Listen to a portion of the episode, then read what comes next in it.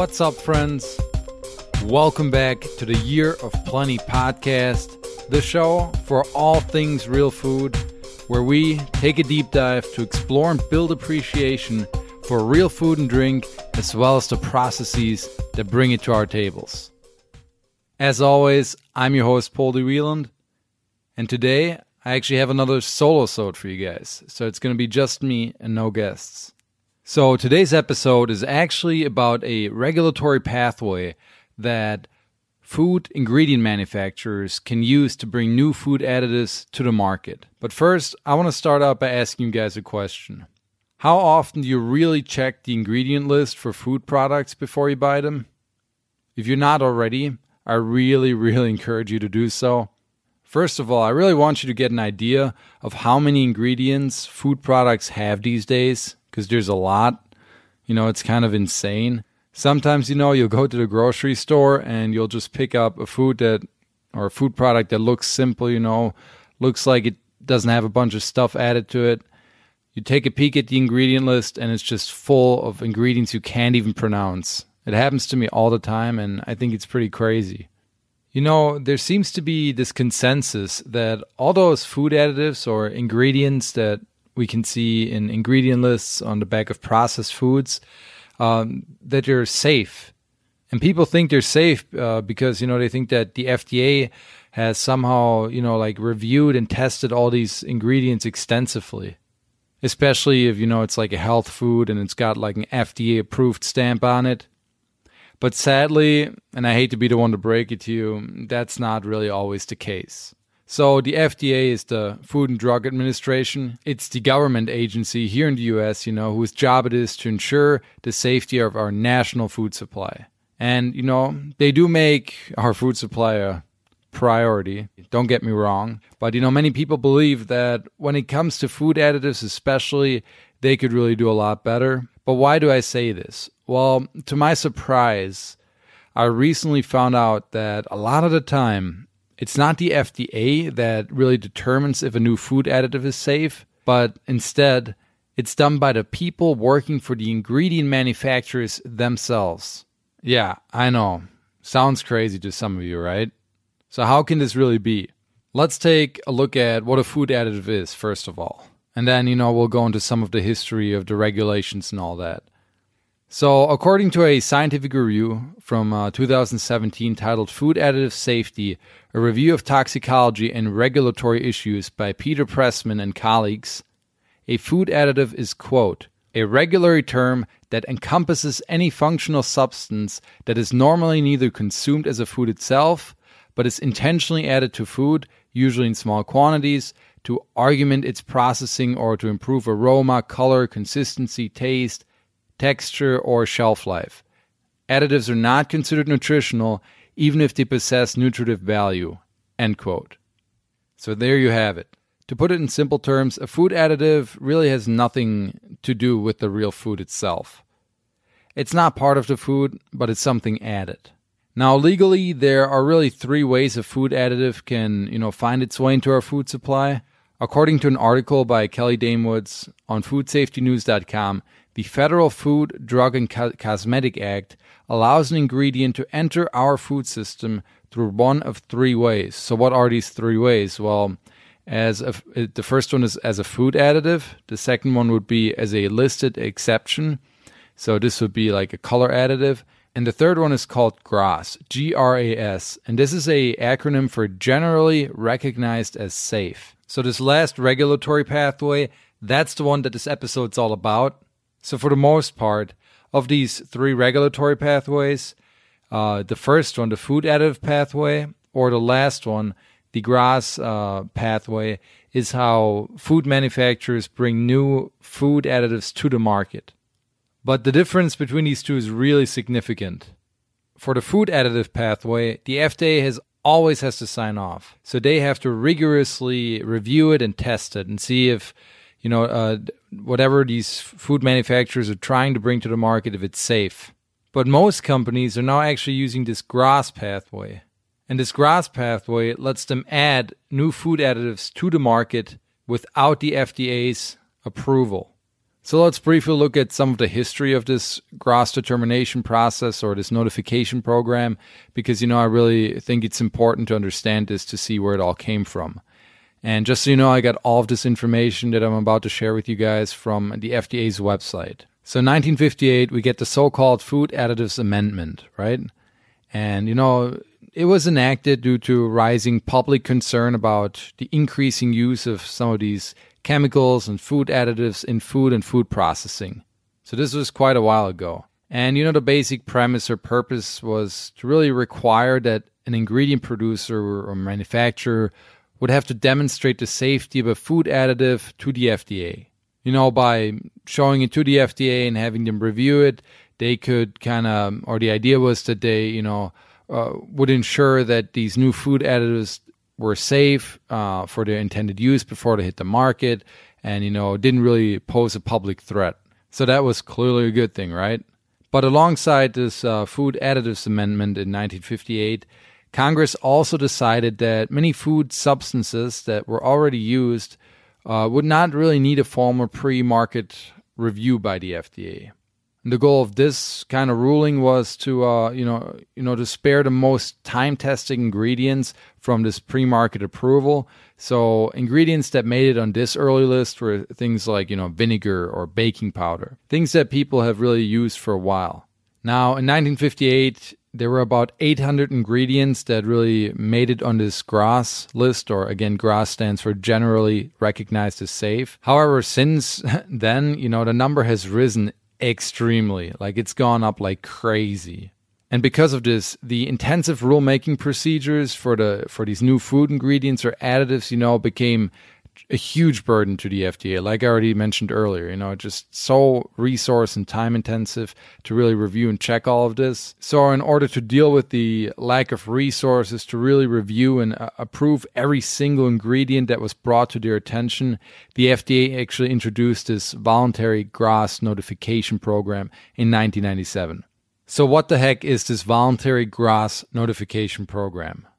Well, you know, some people really consider it to be a loophole to put it bluntly, it's pretty much allows the food or ingredient manufacturers to determine if a new additive is safe or not. So they make the decision.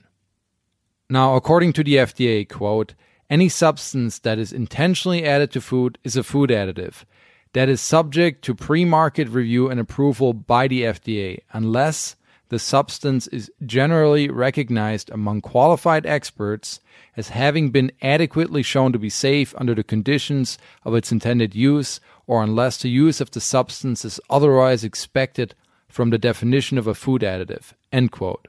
So, yeah, here the FDA is pretty much saying that every food additive uh, that, that, you know, that manufacturers want to bring to the market needs to go through a pre market approval by the FDA unless it's been determined to be GRAS or generally recognized as safe.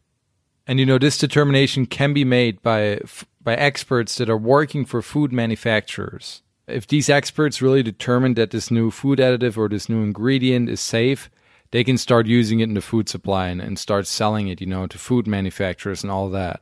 Now, you would think that before all this happens, the FDA then, you know, goes ahead and, and double checks their decision and all that. Well, not so fast. Like I said, the manufacturers are the ones making the decisions, and they're legally not required to send their, their determination to the FDA. It's a voluntary process, it's not mandatory at all. So, yeah, that's definitely a little messed up in my eyes. And there have been reports, you know, showing that there's financial conflicts of interests that are present on the side of the food manufacturers and these experts that they hire to make these determinations. So I do want to point out though that the FDA can definitely raise questions, and they do raise questions at times. So if a food manufacturer wants to bring a new additive to the market, you know, and sell it to companies that want to use it in their processed foods, then uh, if they want to, they can send a voluntary notice to the FDA. And if they do this, the FDA, you know, can then go ahead and review it and see if what these experts uh, determined to be generally recognized as safe is actually valid. So at least they still have that power. But this doesn't mean that the food ingredient is going to be taken off the market if it's already being used, or you know that now just because the FDA wrote this company, you know, a letter saying, "Hey, uh, you got to review this. We're not so sure about your determination." This doesn't mean that you know they're not going to be used. Actually, according to Vani Hari, she's a, a food activist and has a great blog. In one of her articles about this topic, she says that quote the manufacturer can just withdraw their GRAS determination notice and continue to sell the additive on the market. End quote. So yeah, there have been times where uh, notification was sent to the FDA, but then it was withdrawn because the FDA raised some questions or whatever, and you know then they just continued to sell these ingredients to the market. I think that's kind of shady. But to be fair, I think it's important to note, you know, that there are manufacturers, a lot of them that voluntarily submit their GRAS notice to the FDA and then the FDA reviews it and all that. But, you know, the question is how how extensively is the FDA really looking into this and really reviewing all these determinations? And you know, there have been a lot of new food substances that were determined as GRAS or again generally recognized as safe that were never, you know, sent to the uh, to the FDA. So the FDA doesn't even know about them. According to a report by the PEW charitable trusts, their research found that there are currently over 10,000 additives allowed in food. Think about that. And they actually go on to state in their report that of these uh, 10,000 additives that are allowed in food, 3,000 have never been reviewed by the FDA. But the cherry on top is really that of these 3,000 that have never been reviewed, about 1,000 are all self affirmed so this means that you know companies have determined that these 1000 chemicals or food additives are generally recognized as safe and they've sold them to other companies that then use them in the food supply without ever notifying the FDA at all. So yes, there are a lot of food additives in food products sold on the market and the FDA really has no idea about what they are and neither do we. So I guess with this system, we just have to trust experts, you know, that they're going to do the right thing. But, you know, I really don't know how much I can trust them because there have been many cases where um, experts have deemed ingredients or food substances as safe, as generally recognized as safe, only to be banned by the FDA at a later point after they had been shown to be a public threat or a threat to, you know, our safety, our health. So I want to share some of these examples with you. I'm sure many of you have heard of this first one since it was just recently banned. Introducing everybody's best friend, the trans fats. Just kidding, no one likes them anymore. In 2015, the FDA made its own final determination about partially hydrogenated oils, which you know are the main source of uh, artificial trans fats. So in 2015, the FDA deemed trans fats to not be generally recognized as safe or GRAS. On their website, and I thought this to be kind of funny actually, even though it's bad, they say that, quote, removing partially hydrogenated oils from, the, from processed foods could prevent thousands of heart attacks and deaths each year, end quote. Great. Too bad that trans fats have been around since the early 1900s. So they have been around in our food for so long, and now they're, you know, in 2015, they finally recognize that there's something really bad for us and that they're not healthy at all. And you know what's funny? Since trans fats have been introduced to the market, there were numerous times, there were a lot of studies that showed that they cause heart attack, you know, and that they're really unhealthy, but still they did not have to be removed from our food supply until 2018. But actually, I just found out that the FDA has allowed for a new food compliance date for some of these trans fats. And um, this pretty much means that, you know, companies were supposed to get all of trans fats out of the food supply by 2018, but now they have extended it, the state to be 2020, for some at least. And that's actually five years after they determined that, you know, they were not generally recognized as safe. So you can tell with these food additives, you know, it's not like the FDA is gonna, you know, finds out that one of them is bad and the next day they're not gonna be used in our food. You know, it's a long process. And sometimes it takes them forever to even figure out that, you know, one of these ingredients or substances, whatever you want to call them, that have been added to food under this GRAS determination are bad, and it, takes them forever to take them out of this food supply again. Here's another example. In 2018, the FDA banned seven flavorings that have been around for a long time, and they were actually used in a wide variety of foods like ice cream, candy, and so on. So, according to the Center of Science for Public Interest, these flavorings were actually officially approved by the FDA in, 19, in the 1960s, so that was quite a long time ago. But since then, the FDA's sister agency, which is the National Toxicology Program, they have run tests on these ingredients, you know, and they've actually found them to, or they've found evidence that they are indeed carcinogenic, you know, meaning that they have a potential to cause cancer. And as a result, they've, you know, pretty much forced the FDA to ban them now. So again, as you can see, not all of these food additives that, you know, have been determined as generally recognized as safe turn out to be safe in the long run. And sadly, we, the public, are very much left in the dark when it comes to all of this. There are a lot of other examples out there. These are just two of the ones I found. So I really think, you know, this whole voluntary GRAS program eh, is not good for the public safety. I understand the FDA, though. You know, um, imagine having to test and review every single additive extensively.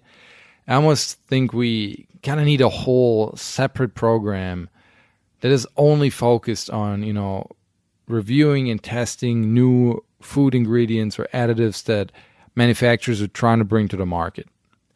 Because it's so sad that this current system really can leave the FDA, the agency that's supposed to be looking after our, you know, public interest when it comes to our national food supply, in the dark. And it leaves the public in the dark as well. We don't know about it we don't know about a lot of these ingredients that are being brought to the market. So I guess the big question I really want you to think about is do we really know what's in our food?